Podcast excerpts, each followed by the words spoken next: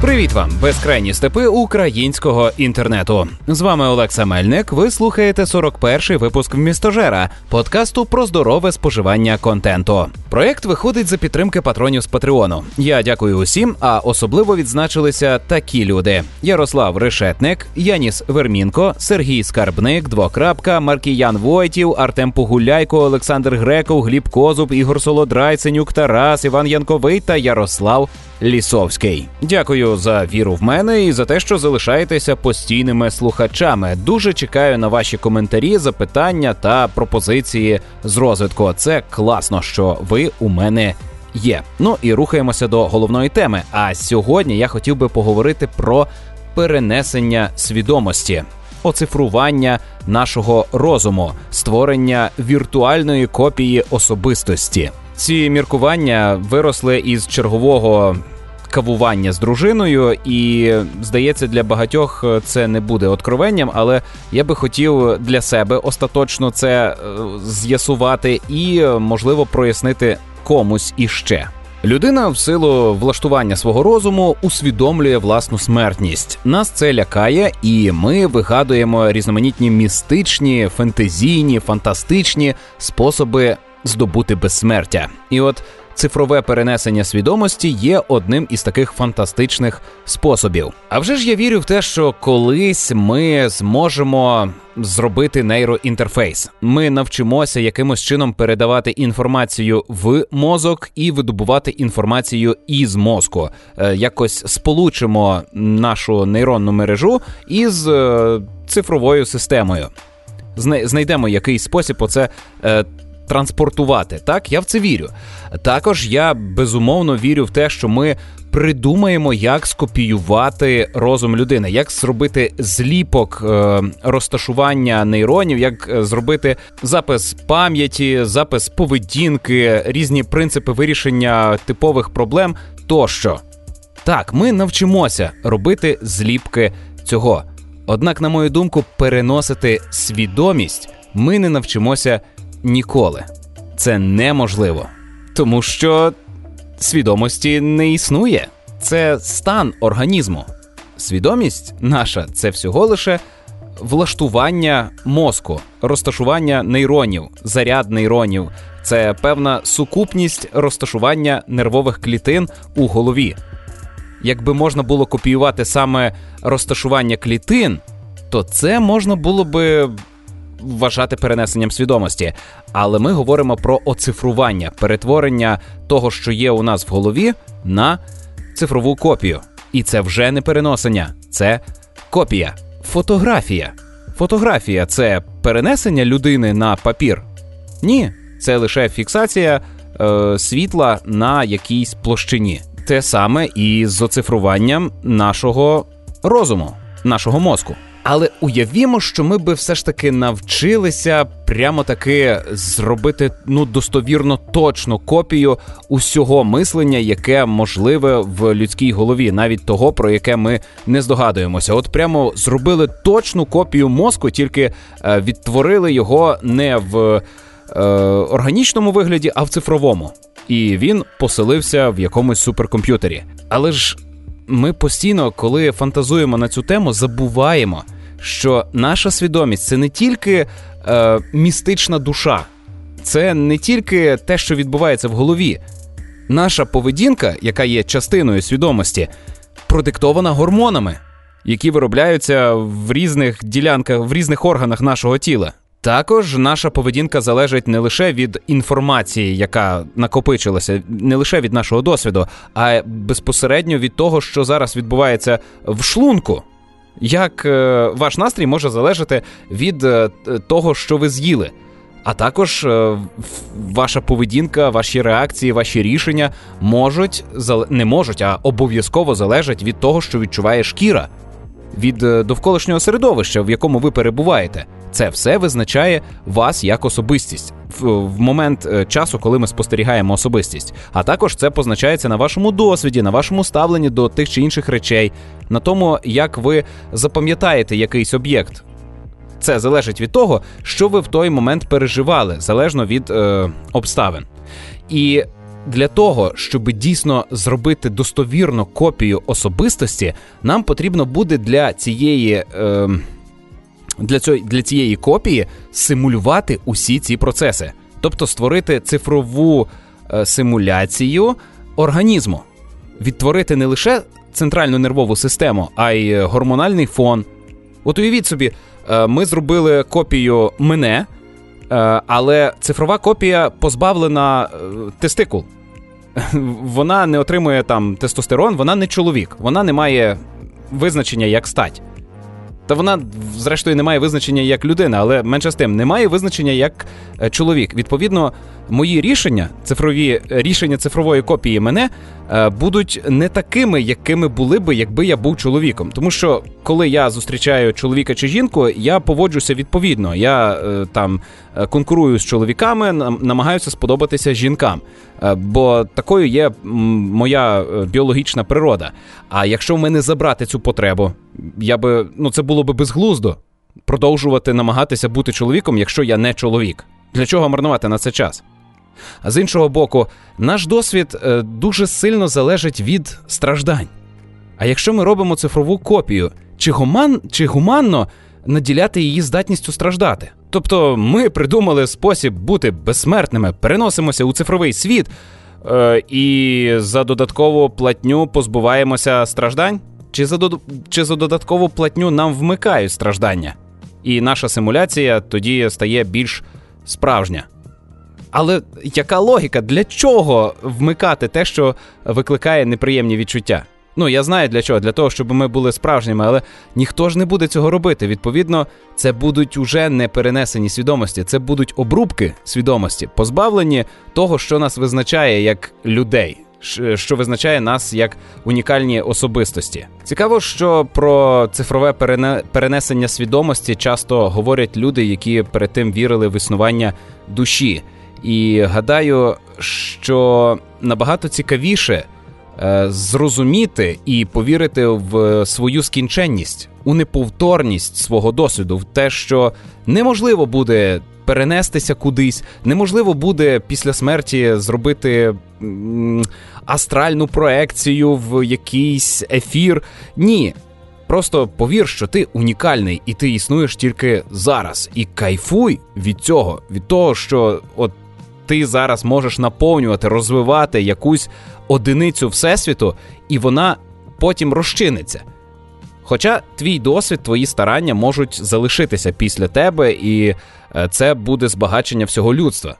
В тому є певний сенс, і вже не так страшно помирати, тому що ніби як органіка згниє, е, цей розум припинить існування, але ідеї, народжені ним, імпульси, запущені цими ідеями, вони будуть далі передаватися і примножуватися. І хтось черпатиме з е, твого досвіду і примножуватиме, розвиватиметься і так далі. Гадаю, ми можемо сподіватися лише на таке безсмертя, і пора би припинити вірити у перенесення душі чи перенесення свідомості.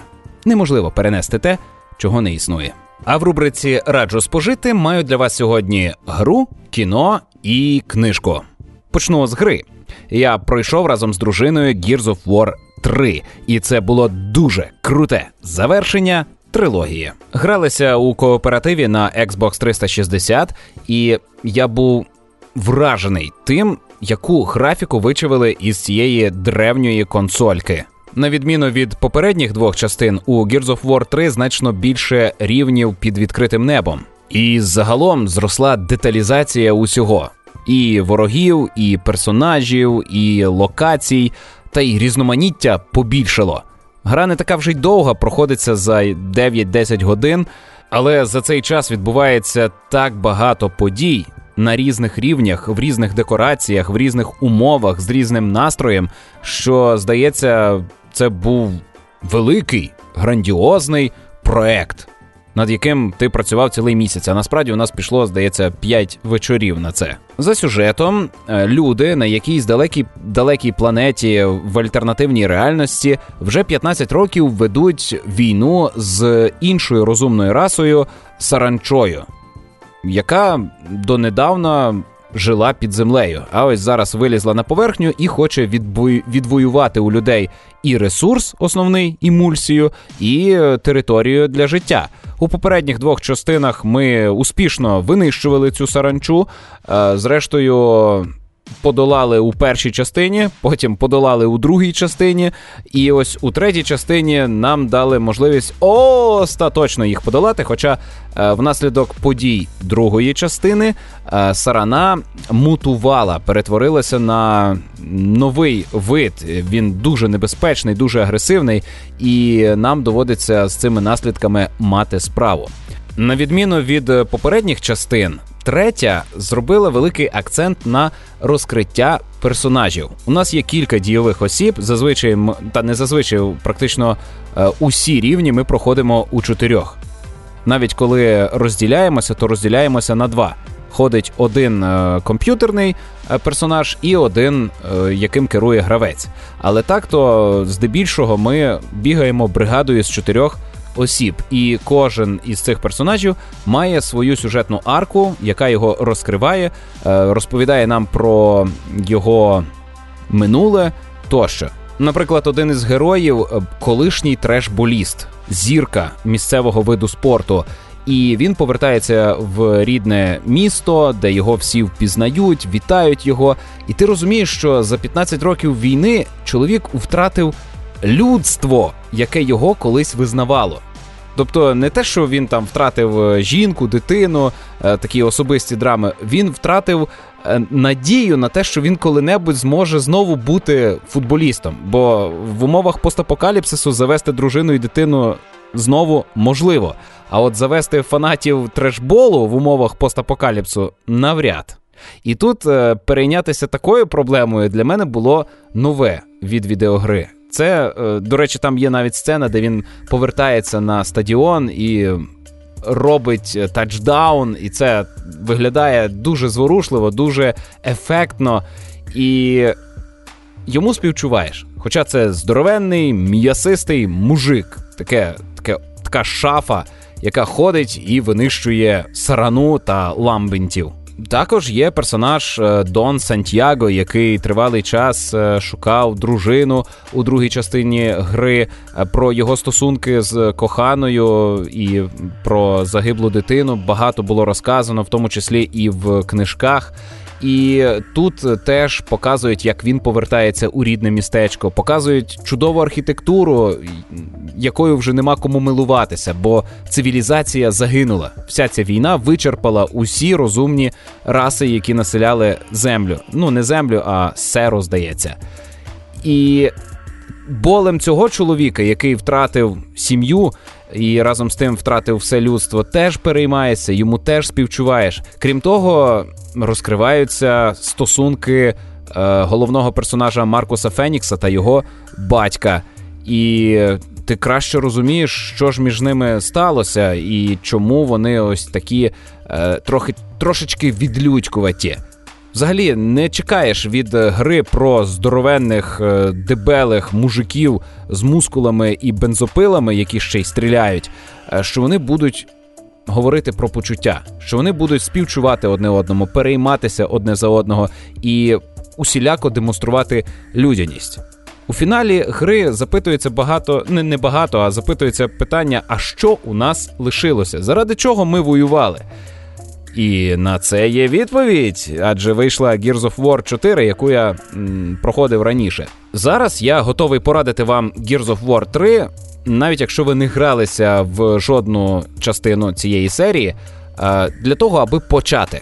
От реально вона прекрасна. В ній є все те, за що я полюбив першу і другу частину, і чомусь тільки в третій я нарешті розсмакував бензопилу, розсмакував, як це забігти в тил ворогам, підкрадатися до них зі спини. Ну ну як підкрадатися, підбігти до них зі спини і проштрикнути їх бензопилою, щоб вона диміла, щоб гуділа від напруження, і я бачив, як вириваються літри крові із е, розшматованого ворога. Здається, анімації вбивства е, такої, е, такою бензопилою є лише дві, але мені вистачило. Це було по кайфу. А як знаю, то оце розрубання бензопилою е, із Gears of War є іконічним. Люди впізнають це. Ну і взагалі. Стилістика гри доволі впізнавана. Якщо ви побачите десь скріншоти з Gears of War, навряд чи ви сплутаєте це із якоюсь іншою грою. Іншої такої нема. Більше ніде нема таких дебелих дядьків, які винищують прибульців. Хоча то не прибульці, а місцеві, а біс з ним. Я рекомендую вам Gears of War 3. До речі, якщо у вас е, є бажання долучитися до грання на Xbox 360, то я десь за місяць-два буду продавати свою стареньку консоль разом з Kinect і колекцією дисків е, і для кінекту, і не для кінекту. Так що подумайте, попрошу небагато. А з фільмів цього тижня дивився Шазам. Коли він виходив, то я, е, звісно, відмовився від перегляду Шазаму, оскільки я намагаюся взагалі уникати всього від DC. Гадаю, вони зарозумілі, надто похмурі і вдають, що супергероїка це щось серйозне і поважне. А а воно не так. Це розвага, це цирк. І саме цирк я хочу дивитися, коли приходжу глянути кіно про супергероя. І от Шазам, на щастя, є цирком.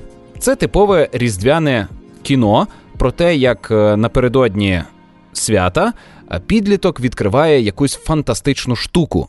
І він довго розважається з цією штукою. Потім виявляється, що від цієї штуки залежить щось дуже важливе, а також на цю штуку полюють погані люди.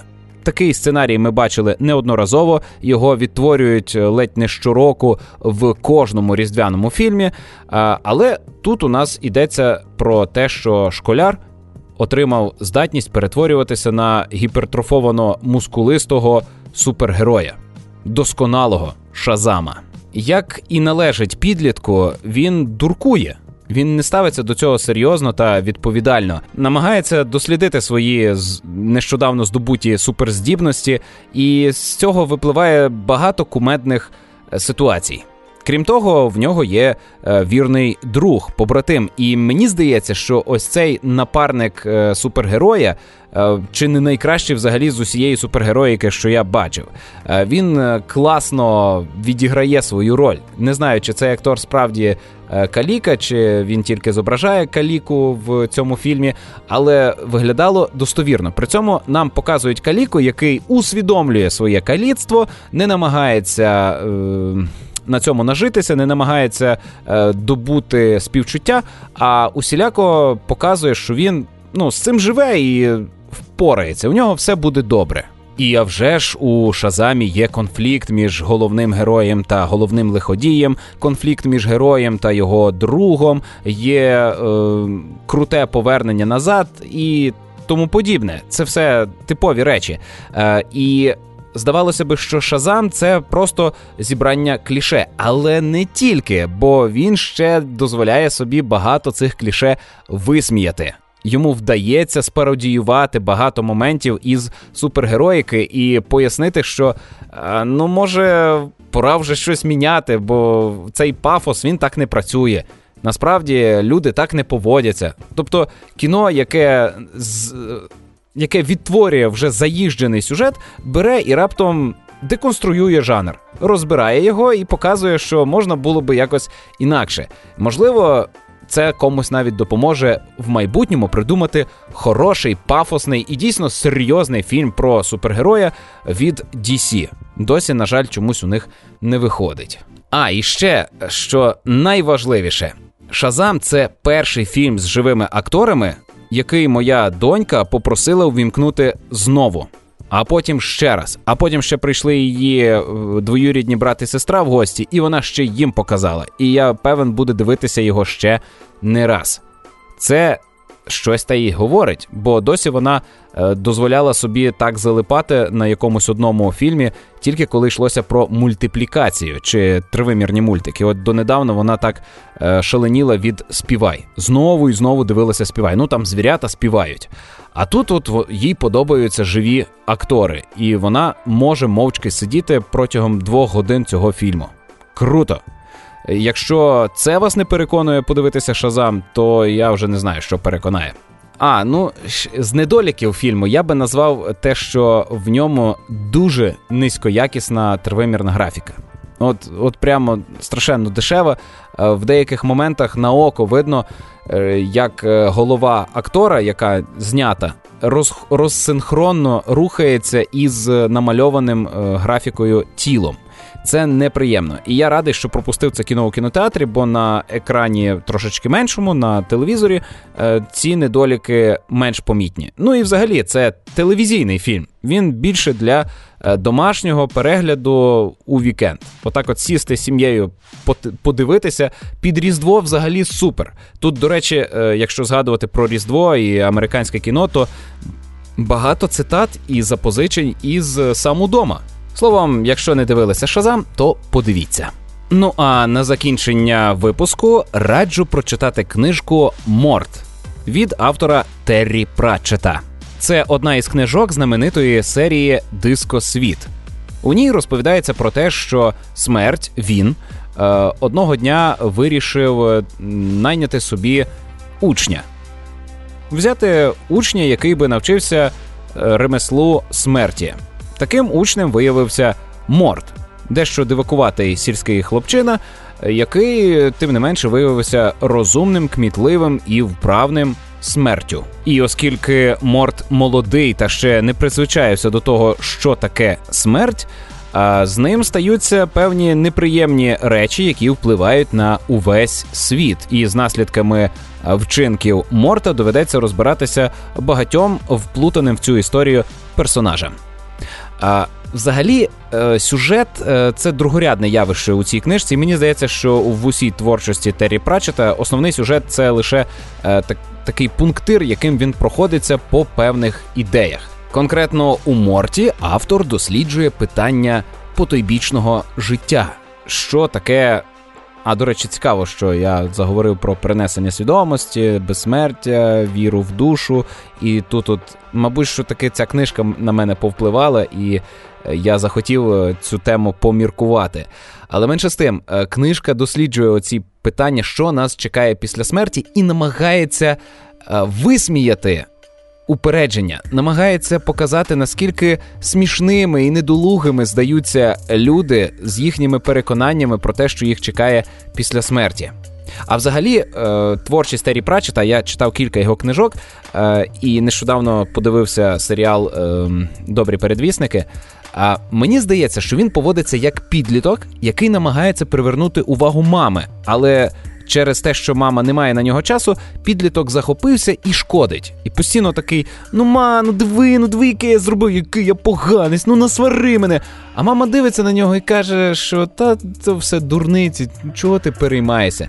Тому що от він кічиться тим, що у нього таке оригінальне бачення. Насправді у всіх таке бачення, всі так сприймають, всі в певний момент, коли проходять е, розвиток е, особистості, доходять до цих думок і не думають, що це щось надзвичайне. Ось Террі Пратчет, е, оці базові речі, оцей е, гумор, цю критику, яка у кожного в голові має бути, він перетворює на кіч і виносить її на поверхню. І постійно насміхається з авторів, які використовують певні прийоми літератури. Він сам ці прийоми застосовує, але в момент застосування він наголошує, що я щойно вжив кліше. Зверніть, будь ласка, на це увагу. Який же я дотепник, що я це підкреслив.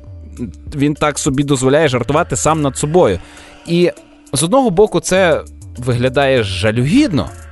Ну, тобто, підліток, який не може привернути увагу мами. А з іншого боку, я завдяки читанню цих думок знову побув цим підлітком, і це було весело. Я знову згадав, як це класно читати ось такі нестримні фантазії автора, коли тобі там 14 років і ти відкриваєш для себе світ, і виявляється, там є багато дорослого і багато що хтось намагається перекреслити. А ти ще навіть за оригінальну ідею не вчепився. Тобі вже пропонують е, контраргументи на, на ідею, яку ти ще не зрозумів. І ось Морт Террі Пратчета це саме контраргументи на на ідеї, які ви вже мали би зрозуміти, якщо вам більше 20. Ви вже напевно втрачали родичів, ви вже напевно е, самі подумали, що вас е, чекає на, напередодні смерті, як би до цього підготуватися. Е, хтось із знайомих, друзів, родичів уже хворіє на рак чи хворів, і ви вже маєте цей досвід неприємний, але неминучий.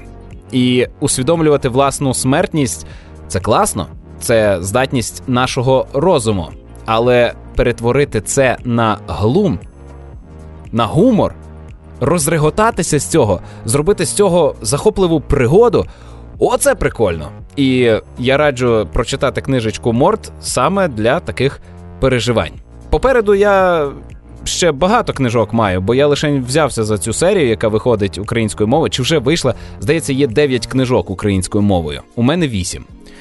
Ось я буду ще згадувати про Террі Пратчета. Попри те, що я намагаюся зобразити, що ось я такий зрілий, дорослий, і мені його творчість виглядає підлітковою. Ні, не зрозумійте мене неправильно. Мені дуже він сподобався саме через те, що він отакий по-дитячому грайливий і невимушений. От як як дитина може дозволити собі говорити про піськи, е, сидячи за столом з дорослими людьми, отак Террі Пратчет може сісти на стіл і насрати. І йому за це нічого не буде, бо це ж Террі Пратчет. А на сьогодні у мене все. Ось такий от коротенький 41-й випуск в містожера подкасту про здорове споживання контенту. З вами був Олекса Мельник. І нагадую, якщо вам подобається ця творчість, і ви хочете, аби виходили нові випуски, то знайдіть трошечки в собі сили волі та вліпіть вподобайку, напишіть коментарик, поширте. Цей випуск. Ну а якщо просто нереально подобається слухати в містожера, і ви хотіли би якось віддячити за мою творчість, то ласкаво прошу на Patreon. Усі посилання та назви одиниць контенту, які я згадав, знайдете в описі під цим випуском. Папа, ні, ні, стоп. Е, На закінчення я би хотів, щоб ви послухали музику без слів від неймовірної скрипальки Лінці.